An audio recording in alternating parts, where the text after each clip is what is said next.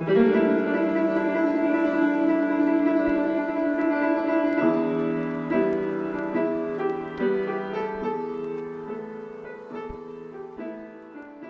we're broadcasting here today from the University of Sussex in Brighton, UK. I'm here today with two American Studies students here, Claire Gerling and Glenn Houlihan. My name is Melissa Milevsky, and I'm a lecturer here in American history. And we're here for the inaugural podcast of Trump Watch Sussex, a new podcast that's going to explore all things Donald Trump, give context on the election, and share a little bit about what it's like from this side of the Atlantic to be watching Donald Trump.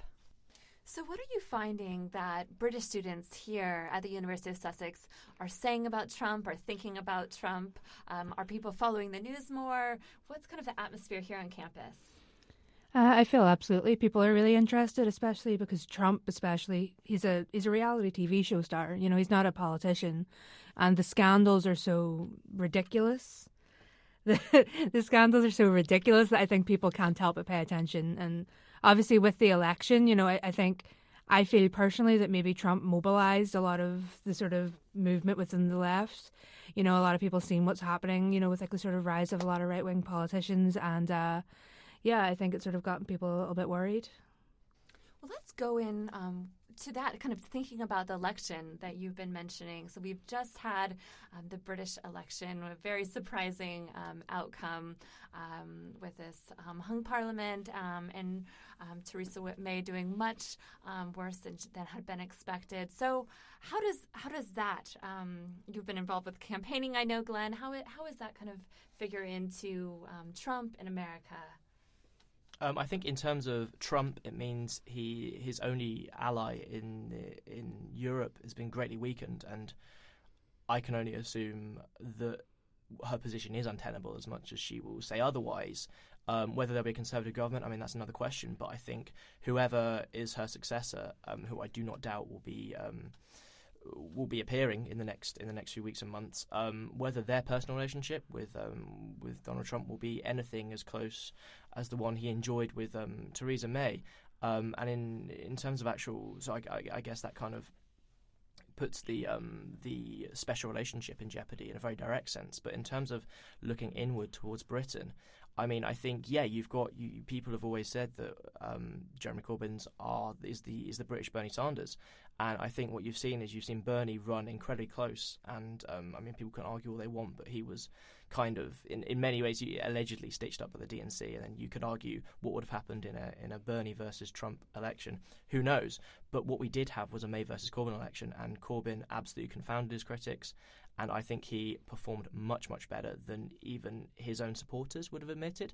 I mean, the we personally, I was thinking after a few weeks of campaign, I was thinking if we limit May to a majority of 20, that's been a success for the left. But to actually r- rob her or for her to throw it away, I mean, they're kind of the same thing. Um, for her to throw away a working majority and now be in this kind of DUP car crash coalition that's going to get absolutely nowhere in terms of pushing through policy.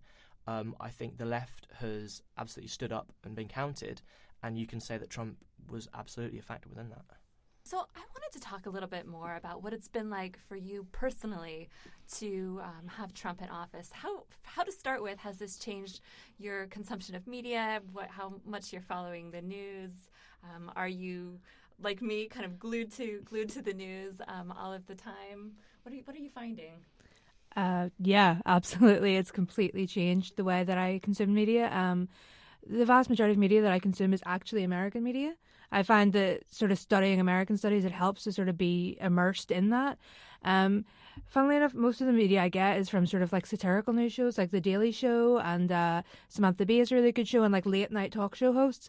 I mean, I find that they are almost as good of a source of news as anywhere else. You know, obviously I'll sort of go and I'll read like the Washington Post, the New York Times, things like that for more in depth information, but I think uh, there's definitely a market for this kind of uh, shareable kind of thing, like uh, videos, like five minute videos that can be shared on social media that sort of get the information out there, entertain you. I think there's a really good market for that, and that's definitely sort of how I consume my news these days. Yeah. So has has your media consumption changed significantly with Donald Trump? Are you paying attention to the news more? Are you consuming it more than than you were before? Yeah, I'm pretty much glued to CNN to be honest, and uh, but it's interesting to watch because you know I I can tell where it's biased. And, and, and I, I can sort of see the the biases in CNN, but I mean it's just sort of the news comes so thick and fast that every single day there's something else that if you don't keep on top of it, then you, you literally can't keep up. It's exhausting. It really is. It? Yeah. Um, yeah, absolutely. I mean, in terms of quantity of news, like the travel ban being blocked again was like seventh down, and that happened. Um, I think um, basically this morning. Um, so it's no, it's absolutely crazy. Actually, the sheer volume of it means that you've you've got to make sure that you're if you're not immersed in it 24/7 you're going to miss something big which makes it kind of difficult but enthralling as um as a student uh, uh as someone who has a vested a vested interest in um, American politics.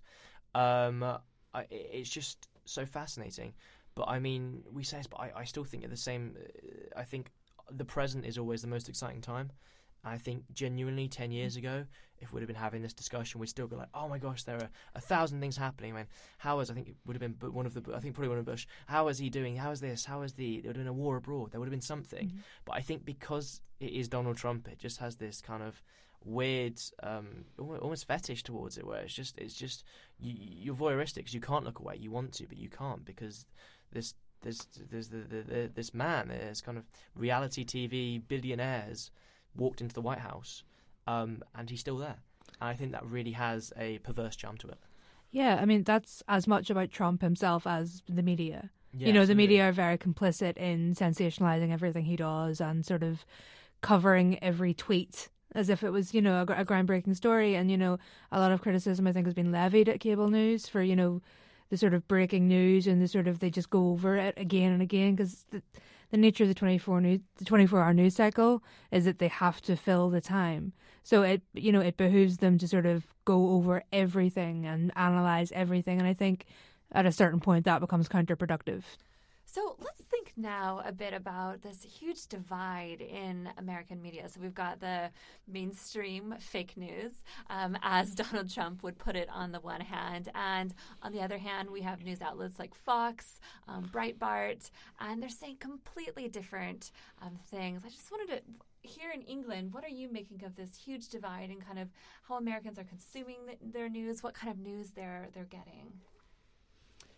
Um, I think uh, in in terms of like cable news, I think if you look at somewhere like CNN or Fox, if you look at their average uh, viewers, it's it's majority it's like over 65s and if you look at younger people their majority of news is on social media. But you know that's not to say there isn't fake news on social media as well. It's so easy to just see a tweet or see a facebook post and share it.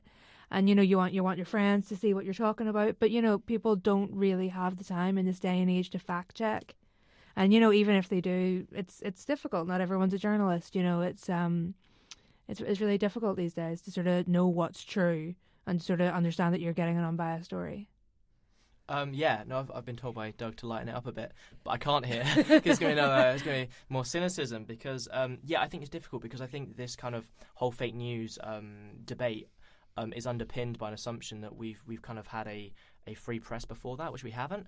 Um, I, there's just two things I want to quickly say. I mean, first of all, you've got media barons, um, and I think mainstream press has always kind of had an artificial divide between left and right. But I don't think you need to look at the editorial team. You need to look at who owns it. Um, and a, a, quick bit on the fake news. I think fake news is difficult because Facebook has got, probably as a direct result of Trump and the American debate about it, um, has got its own kind of tips for checking fake news. It kind of mm-hmm. you've probably seen it, um, like ten tips to check, and it kind of has this kind of awkward tone where it's trying not to be um, condescending, and it is a bit, but it's also important. But what we don't need is the websites themselves, like Facebook and Twitter, kind of policing what's fake news and what's not, because then suddenly you've gone from one media baron who owns print press to the owner of Facebook or Twitter deciding what is true and what's not. And you can say, you, you can probably argue, how can Facebook have an agenda? But I think that's probably quite naive. Um, I mean, in the context of America, yeah, absolutely, it's a mess. But I mean, if you look at just to briefly come back to, I mean, the election here. I mean, you've got something in the Daily Mail being directly contradicted by the Guardian or the Mirror on a daily, hourly basis.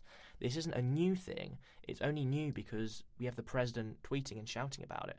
Um, so I think it's a very vital debate to have, but it shouldn't be. It's kind of got this really kind of modern kind of glow to it. It's like fake news. It's the 21st century. It's like, well, no, we've had fake news for as long as news has existed. It's just in different forms. I think social media has really driven that.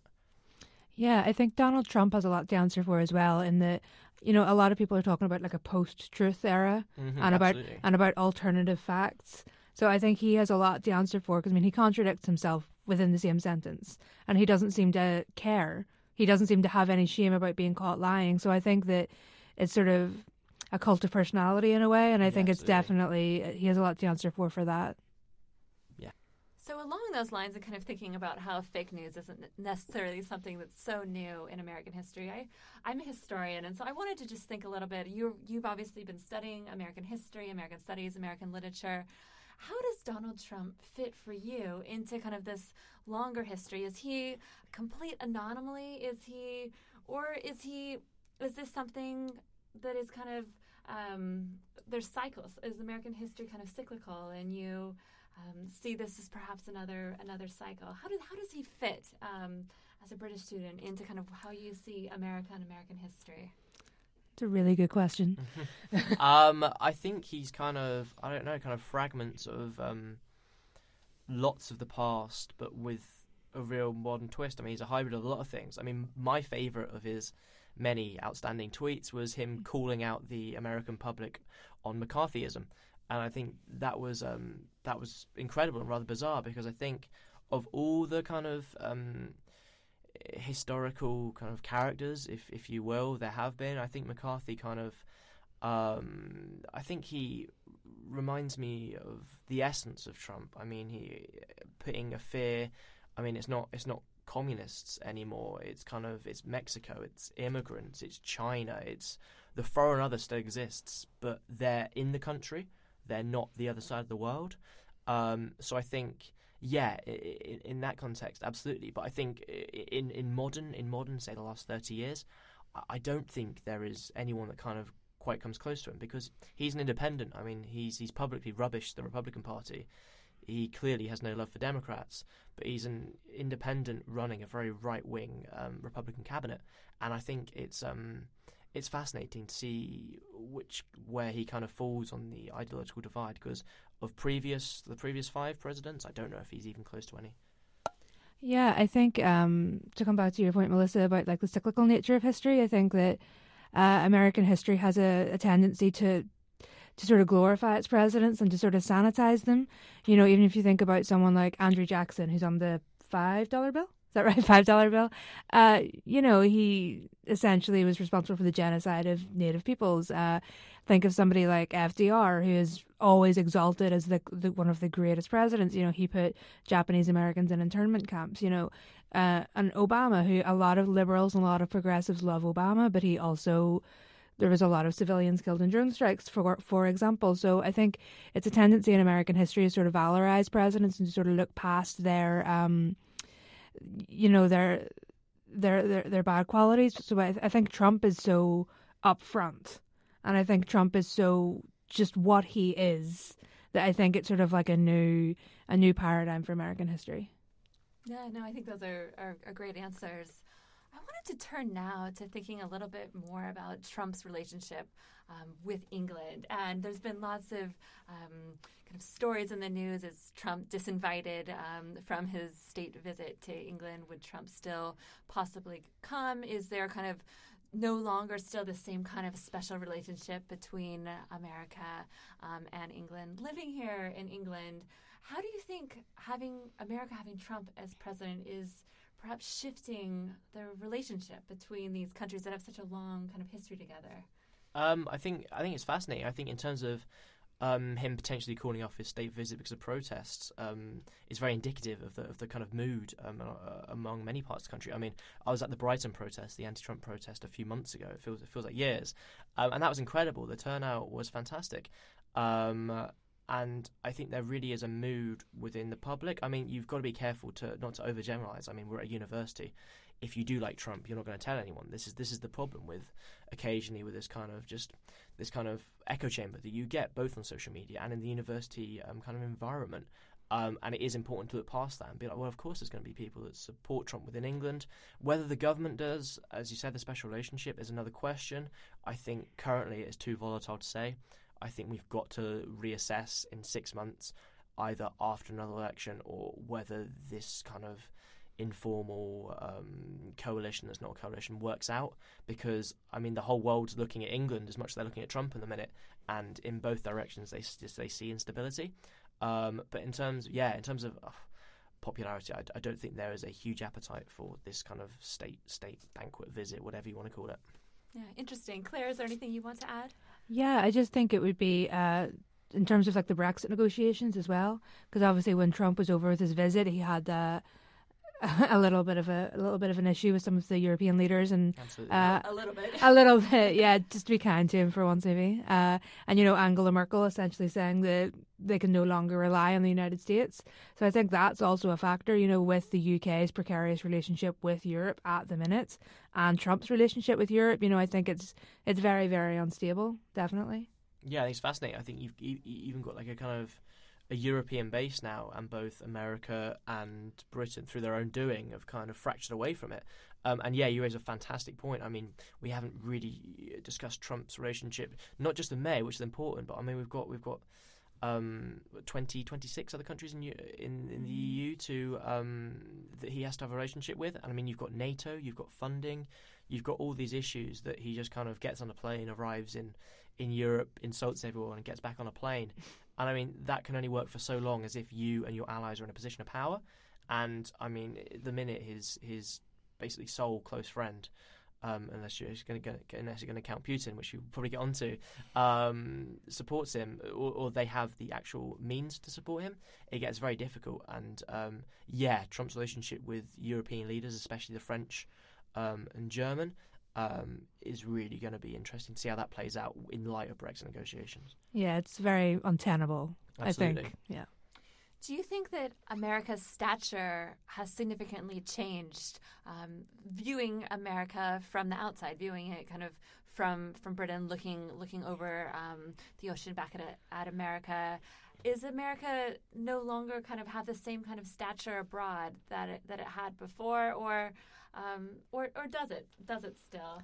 Uh, I would say absolutely, yeah. I think I I remember uh, the Obama election, and I remember the excitement in this country, and you know, I'm sure I'm sure all over the world as well. Not just because he was you know the first African American president, which is obviously incredible, but just you know his campaign and the hope and the change and i i really feel like people sincerely believed that and sincerely believed in the sort of obama's promise and i think that sort of going from that to donald trump it's i think it's quite a shame. I think it's definitely damaged the america's standing in the world.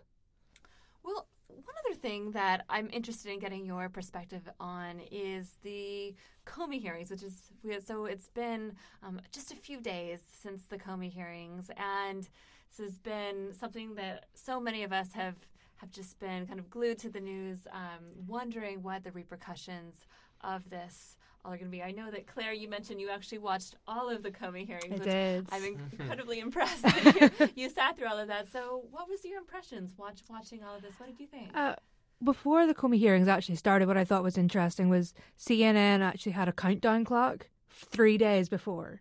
So just to sort of down to the Comey hearings. To to the Comey hearings, oh, and they had the cameras trained on the empty table, essentially. So what that tells you about the media coverage, but uh, yeah, the Comey hearings, I think they were incredibly built up by the media. You know, the word Watergate was thrown around so many times, and a lot of people were pinning hopes of Trump being impeached on these hearings. And I think when when something is built up to that extent, it's always going to be a letdown to some regard. But however, having said that, I think that this may be the beginning of the end for Trump. I think that if he is going to be impeached, that it is going to come back to what is in these Comey memos. And the White House is now sort of positioning it as it's Trump's word against Comey's, mm-hmm. which is an incredibly dangerous political tactic You know, obviously James Comey has had his issues with the past, with the Hillary Clinton uh, email scandal, and with the there was another hearing with uh, about Huma Abedin's emails, I believe. But in general, I think if we're talking about an issue of credibility with James Comey, James Comey, sorry, versus Donald Trump, then I think Trump is going to be in trouble. Yeah, definitely. Um, uh, yeah, definitely in some circles. But I, this thing is Trump's core support shrinking. We're being told on a daily basis mm. it is, but whether that's true is um, absolutely vital because Trump's core support, were we to generalize, I'm sure would not take this embodiment of the establishment, some kind of shady man in a suit that kind of been running the country mm. um, for for years without any um, without any um, accountability. Um, I think Trump's word against his, a lot of people would take Trump's word. But as you're absolutely right, it's a very dangerous um, game to play. It's quite childish, and I mean, if you if you've got something to hide, he said, she said, they said, is never the best way of acquitting yourself. I think they really are stacking up. Yeah. Absolutely. So, just one final question for the two of you. I'm wondering what you think of kind of this resistance that's growing in America uh, towards Donald Trump. We are just getting news of this new kind of another court um, saying that Trump's travel ban is unconstitutional. Trump's obviously not helping himself out there with his tweets about the travel ban. But as some pe- people in America are mobilizing, um, at least in part, against Trump, there's these alt Department of Education, alt um, kind of uh, parks um, Twitter accounts that are that are coming forth. And so, what what have you noticed? What do you think about um, how much people can actually um, do who do oppose Donald Trump? Uh, I mean, I think the the clearest example of that would be the Women's March, which I believe was at the day after the inauguration, which was the um, I want to say it was like the biggest gathering of you know, of protesters in, in American history.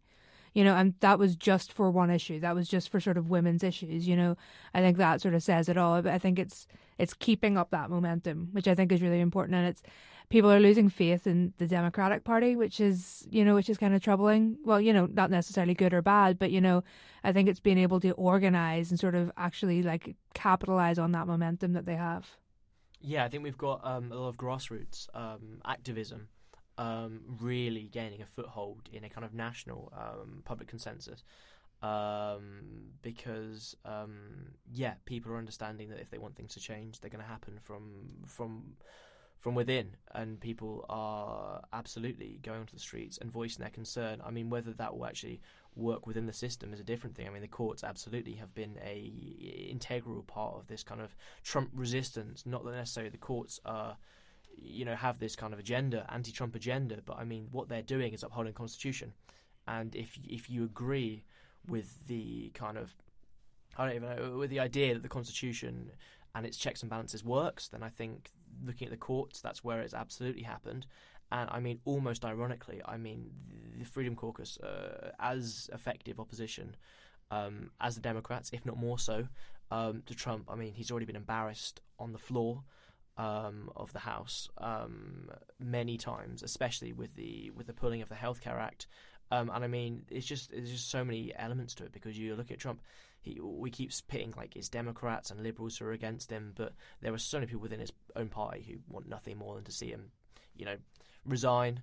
I think probably be the least embarrassing thing for the Republican Party. Um, and I mean, you, you, we've got to look at legislation and see how is he going to get key um, manifesto, dare I say it, pledges or ideas or shouts um, through. And at the minute, it doesn't seem particularly um, likely.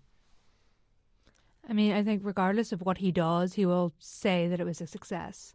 Uh, I yeah, think definitely. I, I, yeah, I, I, I believe big it, success. I believe it was yesterday. He had a cabinet meeting, and it was essentially them all going around and stroking his ego. Was how it was reported, and he he said something to the effect of, no president other than FDR has had such a legislative success in the first few months of his presidency, which is, again, it comes back to this post truth thing because it's patently false. It's provably false. It's, it, you know, but Trump doesn't care. And I think a lot of people get worn down to that. And people get worn down to the idea of maybe there isn't objective truth. I don't know, you know. So I think it's, I, I think a resistance against Trump. Uh, against Trump's personality, against Trump's tendencies to lie and to, exaggerate. I think that's a an important part of the resistance. Is anything?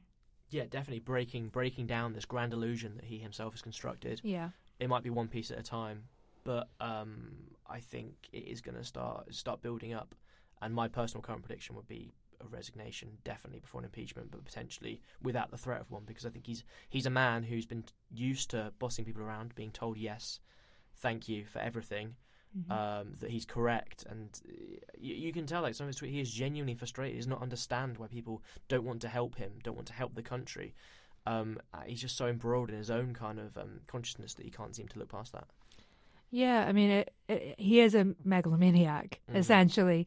You know, and I, I, I do think that if he does resign, he will find some way to try and spin it in his Someone own else's fault, advantage. yeah. Absolutely, you know, and I think that that's one of the things that frustrates his critics.